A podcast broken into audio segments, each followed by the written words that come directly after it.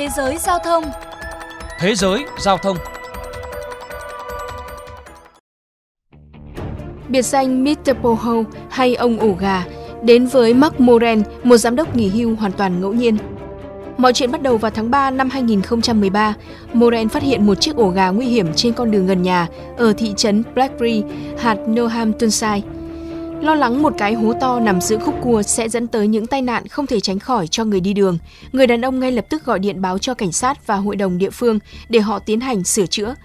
Tuy nhiên phản ứng từ nhà chức trách khiến Moren vừa kinh ngạc lẫn bức xúc. Thái độ của họ khi tôi phản ánh về chiếc ổ gà là muốn tôi nhanh chóng biến đi và đừng xía vào những việc không phải của mình. Kể từ ngày đó đến nay, Mark Moren đặt quyết tâm thực hiện sứ mệnh của mình là giải phóng vùng Northamptonshire rộng hơn là trên toàn nước Anh khỏi những chiếc ổ gà. Với sự trợ giúp của mạng xã hội, người đàn ông 61 tuổi đi khắp nơi, trả lời phỏng vấn báo chí, kêu gọi vận động các hội đồng địa phương sửa chữa, cải tạo đường xá. Hơn 10 năm qua, Moran nổi tiếng với biệt danh ông ổ gà và được người dân trên khắp nước Anh nhiệt tình ủng hộ. Nhiều người liên lạc với ông để phản ánh về tình trạng đường xá xuống cấp. Moren chia sẻ. Tôi nghĩ chúng ta thực sự cần kinh phí để sửa chữa mặt đường thay vì chỉ vá víu những cái hố. Đây là việc khẩn cấp mà các hội đồng địa phương cần phải làm ngay, bởi nếu một người đi xe đạp không may thiệt mạng trên đường, họ hầu như không có sự bảo vệ pháp lý nào. Đây cũng là lý do tôi đứng lên vận động hơn 10 năm qua. Trong những chiến dịch truyền thông xã hội, ông ổ gà Mark Moren thường đổ đầy mì ăn liền vào các ổ gà hay thậm chí lái một chiếc xe tăng mô hình trên đường nhằm thu hút sự chú ý của dư luận và kêu gọi chính quyền phải hành động. Moren cho biết, nhiều quan chức rất khó chịu với mình, nhưng ngược lại, ông được người dân địa phương yêu quý và biết ơn. Bởi sau những chiến dịch vận động, nhiều con đường đã được sửa chữa, cải tạo, trở nên an toàn hơn cho người tham gia giao thông, đặc biệt là người già và trẻ em. Sau những chiến dịch truyền thông xã hội, tôi tiếp cận được hàng nghìn người. Đã có hàng triệu bảng Anh mà chính quyền buộc phải chi ra để cải tạo mặt đường. Thực tế, tại Anh nhiều năm qua, ổ gà là vấn nạn đáng báo động. Số liệu của Bộ Giao thông Vận tải Anh cho thấy hơn 250 người đi xe đạp đã thiệt mạng hoặc bị thương nặng trong 5 năm qua do mặt đường quá kém.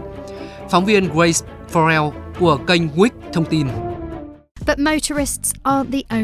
Không chỉ các tài xế ô tô, ổ gà còn là cơn ác mộng đối với những người đi xe đạp.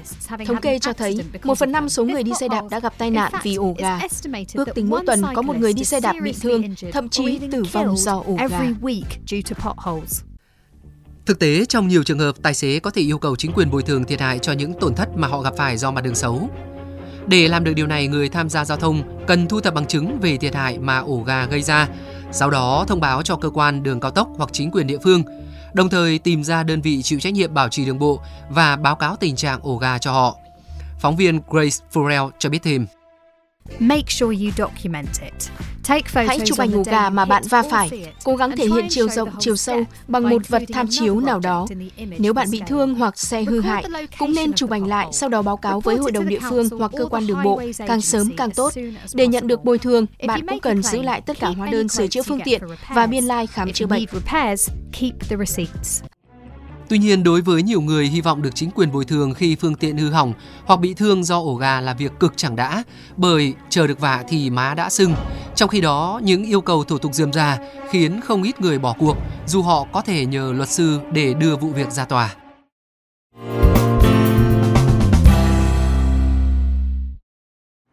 Thưa quý vị và các bạn, tại Việt Nam, nhiều người đi đường bị thiệt hại do sụp ổ gà, ổ voi, phần lớn bị xem như tai nạn mà không nghĩ đến việc đòi bồi thường.